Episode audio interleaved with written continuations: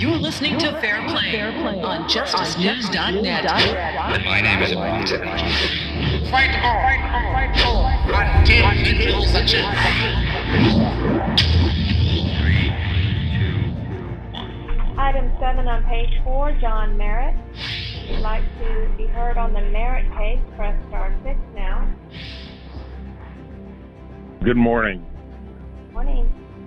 members of the commission. This is this is Gray Thomas. I am counsel for Mr. Merritt for the purposes of this proceeding. I believe we also have um, Mr. Dennis Forrester, who's an investigator on the line, as well as uh, Darlene Roy, Mr. Merritt's sister. Good morning, Commissioners. Good morning. We, we're going to put the case in the proper posture. We're taking up the matter of John Merritt. Before the commission, we have a subsequent interview that was conducted on October 11, 2021, at the Apalachee Correctional Institution East Unit. The commission investigator is recommending no change. Uh, good morning to each of you, uh, Mr. Thomas, and the others who are on the line. Uh, for those of you who will be speaking in support, you'll have 10 minutes to share between, I believe, three people who are on the line. Uh, we can go in any order that you elect, but we'll let Mr. Thomas kind of marshal that process. Yes, thank you. And I, I would like to just po- pose one brief question. Um, Mr. Forrester had submitted a report um, that I believe was received by the commission um, a number of days ago, and I submitted a written uh, argument that I was unable to get through Friday, but it I did get received on Monday, and I wanted to make sure whether the commission had those materials, whether the commissioners have had the appropriate chance to review them, and because of the time was close, if the commissioners are not familiar with what is what has been submitted most recently, those two items, I would ask for a continuance uh, for one month. If the commission has, we're prepared to go forward. Well, this is Commissioner Davison, and I have reviewed everything that has been submitted in the John Merritt case, and I think I am sufficiently prepared to vote today. Uh, Commissioner Wyatt? I, I agree. I, I too have received the documentation. Okay. Uh, both commissioners have uh, received and reviewed all the documents to vote in today's case. Thank you very much. Then I will uh, um, be able to get started. Um, there's no question that the event in this case that brought us here was a 1982 um, homicide that was a terrible crime um, committed in the course of a burglary of Mr. Darrell Davis. Um, Mr. Merritt has been in custody for 36 years um, and has had a number of um, procedural avenues um, that that have been pursued, including a previous um, review, uh, well, a couple of previous reviews, the most recent one in 2015. Uh, at this point, Mr. Um, Merritt uh, has received one DR in any recent years, and it is a situation where the cellmate has ended up submitting a statement well back then to the effect that the contraband, which was a weapon, um, was the cellmate, not not Mr. Merritt's, and that Mr. Merritt had no knowledge. We now have in place um, some options for a release plan in terms of transitional housing with halfway houses in the Tampa area and the DeLand area. Mr. Merritt's sister um, is also uh, willing to house him and provide him work um, on her property, which is in the state of Texas. And I understand that that's a different state, so there are interna- interstate compact issues that would have to be addressed for that. Regardless, um, Mr. Merritt has um, completed a number of reentry um, uh, related issues, including acceptance into these uh, transitional housing programs. He has completed numerous vocational education uh, classes in masonry, welding, auto mechanics, carpentry. He's also done victim awareness and anger management. Um, the and, and but I would also initially like to um, address some statements that were made by former law enforcement at the hearing in 2015. Um, and of course, the procedural uh, process that the commission employs does not provide for us a rebuttal opportunity.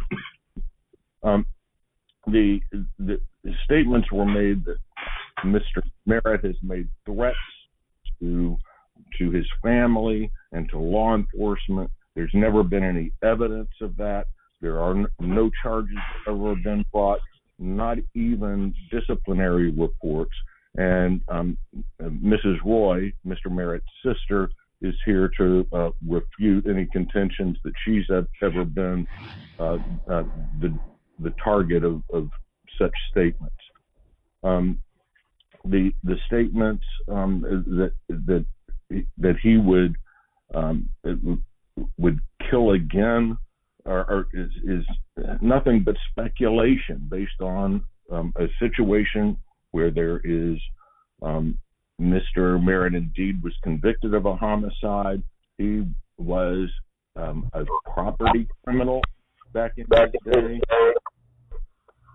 Um, the and he ended up pleading guilty after the Supreme Court of Florida had unanimously reversed his previous conviction, um, and he pled guilty to avoid the risk of an even more harsh uh, sentence based on bad advice uh, from his his attorney at the time to avoid the risk of trial.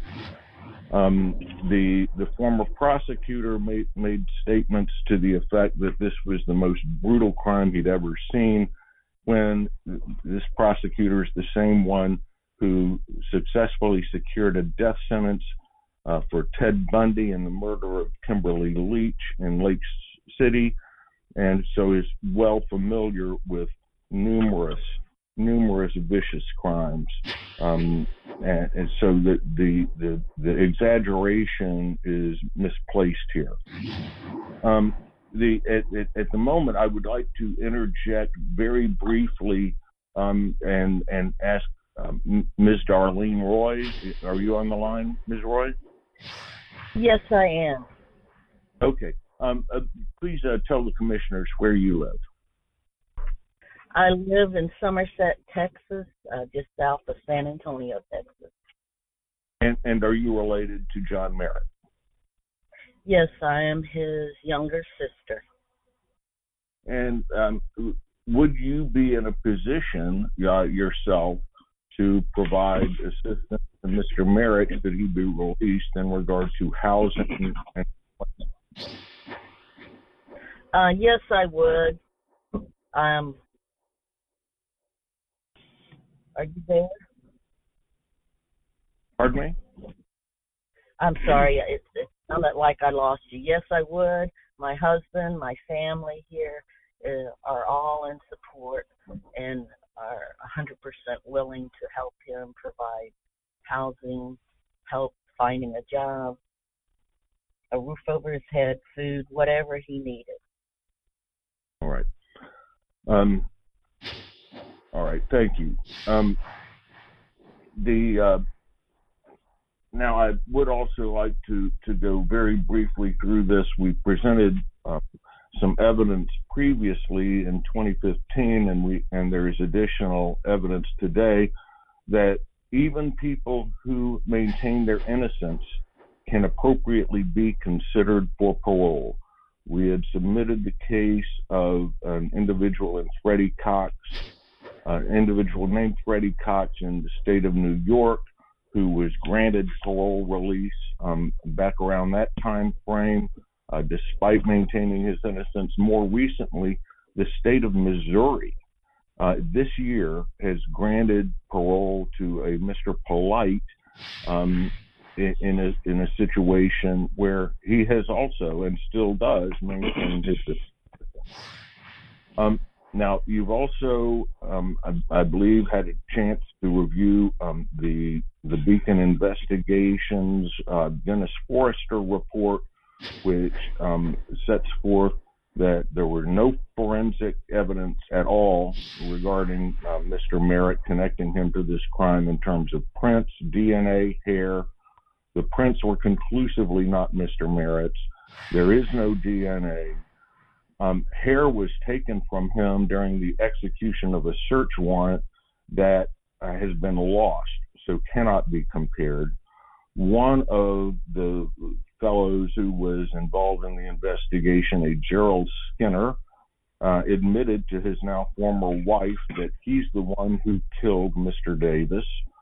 Um, Mr. Merritt was also implicated um, at, by testimony from a Greg Hopkins who told uh, law enforcement that his memory, and this is from a, a law enforcement report, that his memory could possibly get a lot better if he got no prosecution for the crimes against Mr. Davis, and he thereupon uh, implicated Mr. Merritt, claiming Mr. Merritt had confessed to him in a jailhouse in Virginia when the jail own the jail's own records document they were not even in the, in that jail together at the same time at all.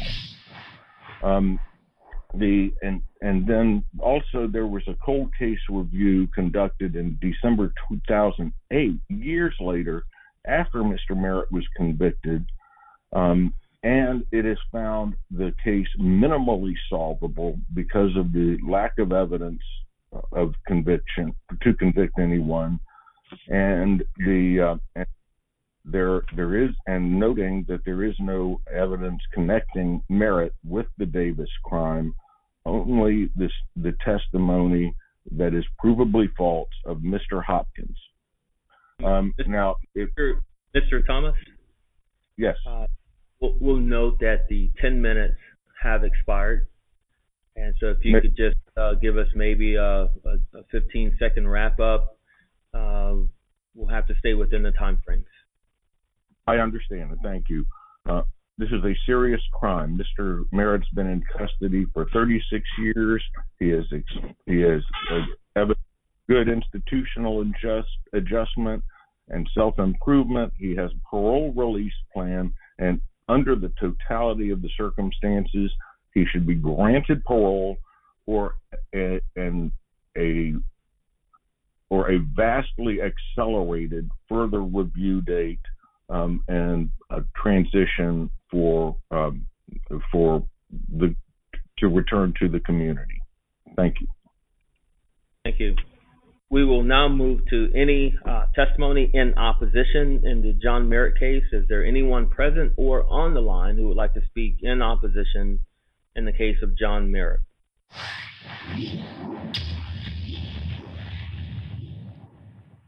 Okay. Hearing none, we will proceed with the vote in this case, and I will start. I've had the uh, opportunity to review the John Merritt case in its entirety. I at the outset, we had a discussion as to whether the case needed to be continued. Uh, both Commissioner Wyatt and I uh, agreed that it did not. I will note for the record that this case, for a subsequent interview and review, had been previously continued uh, from December 8, 2021, from January 26, 2022, and from March 23, 2022. And uh, those uh, multiple continuances have given us sufficient opportunity to review this case um, thoroughly. I will note that Mr. Merritt is on his fourth commitment A, B, C, and D.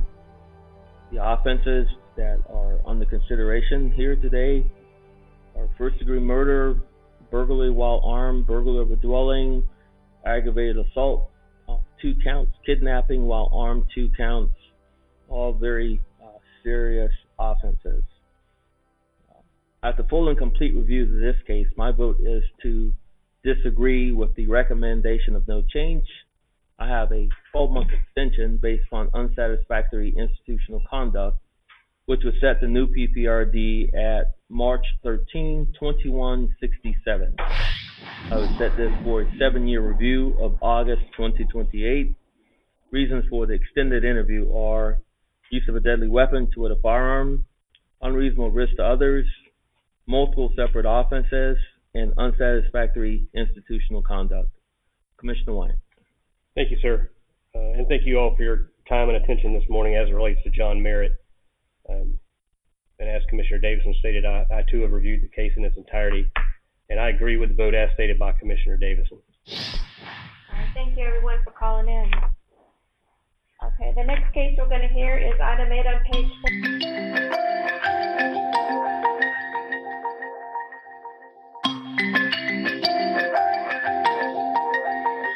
Hi, how you doing? I'm okay.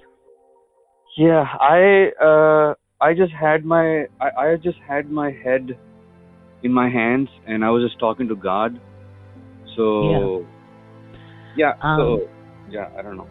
What what would you Uh, yeah, um, why I'm calling you is because our internet is down, so I'm not, I don't want to go to a library.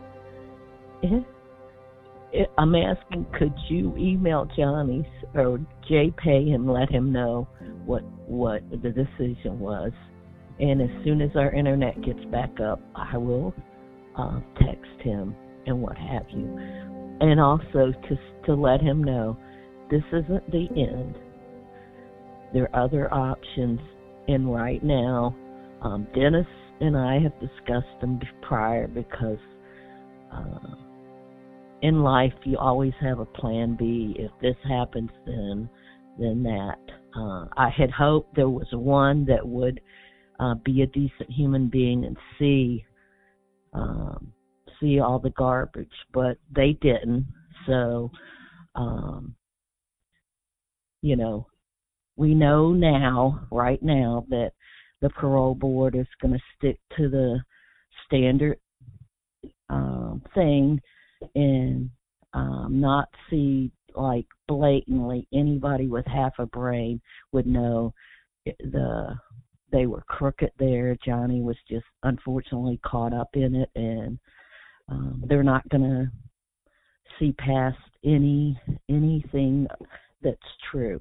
So I know that now we're probably going to have to do stuff actively. This isn't the end. It's just, you know, we turn and we go somewhere else. Now, I know you know that my husband's seriously ill. Uh, if I I just can't in good conscience leave him and go participate in protest and all that but I'm willing to um you know get out there and speak on things you know um and keep working at it you know but let Johnny know that this isn't the end. There are other things and we're working on it. Cuz I feel bad cuz he's there alone. And again he's going to have to get news that you know the justice system uh you know failed him again. This is Fair Play on justicenews.net.